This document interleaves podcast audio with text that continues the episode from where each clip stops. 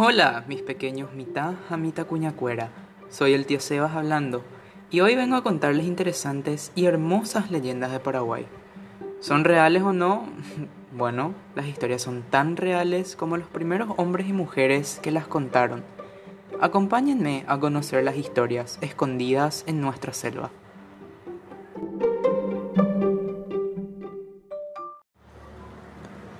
El Urutaú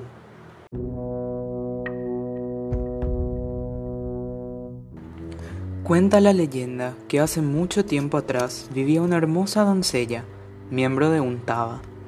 Taba significa pueblo en guaraní, el idioma de nuestros nativos.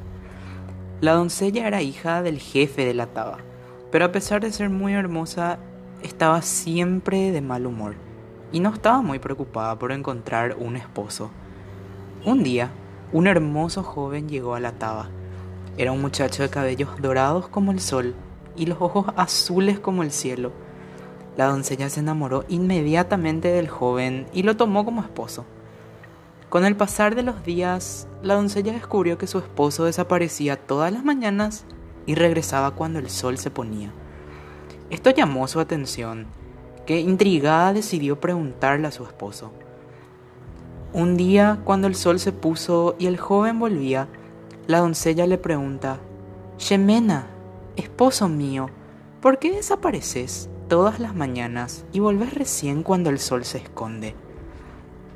El joven respondió, Cuñá, si te cuento mi secreto, tenés que jurar que vas a guardarle como la cosa más sagrada de tu vida.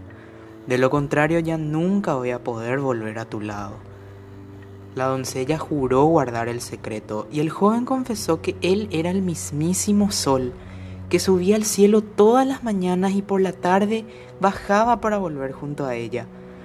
La doncella se alegró tanto de saber que estaba casada con Cuarajú, el sol, que por primera vez en mucho tiempo su humor cambió y estuvo alegre.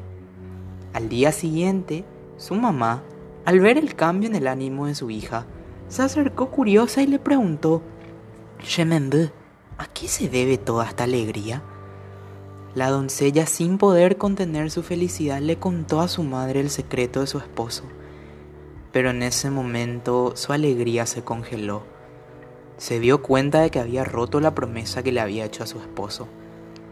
Ese día, cuando Cuarajé bajó del cielo, no volvió junto a su doncella.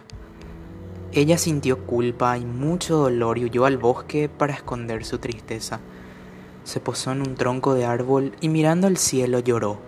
Tupá, que significa Dios. Perdóname, perdóname, perdóname.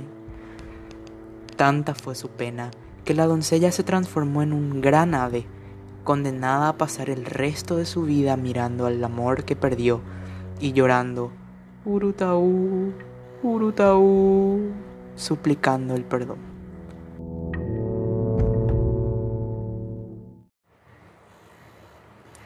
El urutaú es una lechuza de gran tamaño que vive en el Chaco paraguayo. Su nombre viene del sonido de su canto y también del guaraní que significa pájaro fantasma. Es difícil de verla a simple vista ya que su plumaje se mimetiza con los árboles.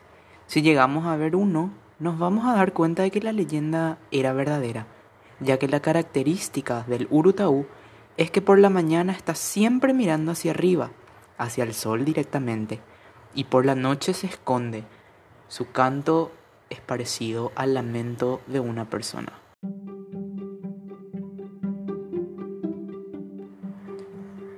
Gracias por haberme acompañado en este primer capítulo. Espero que les haya gustado la historia del Urutaú, una ave hermosa y bastante misteriosa que podemos encontrar en el Chaco. Nos vemos en el siguiente capítulo.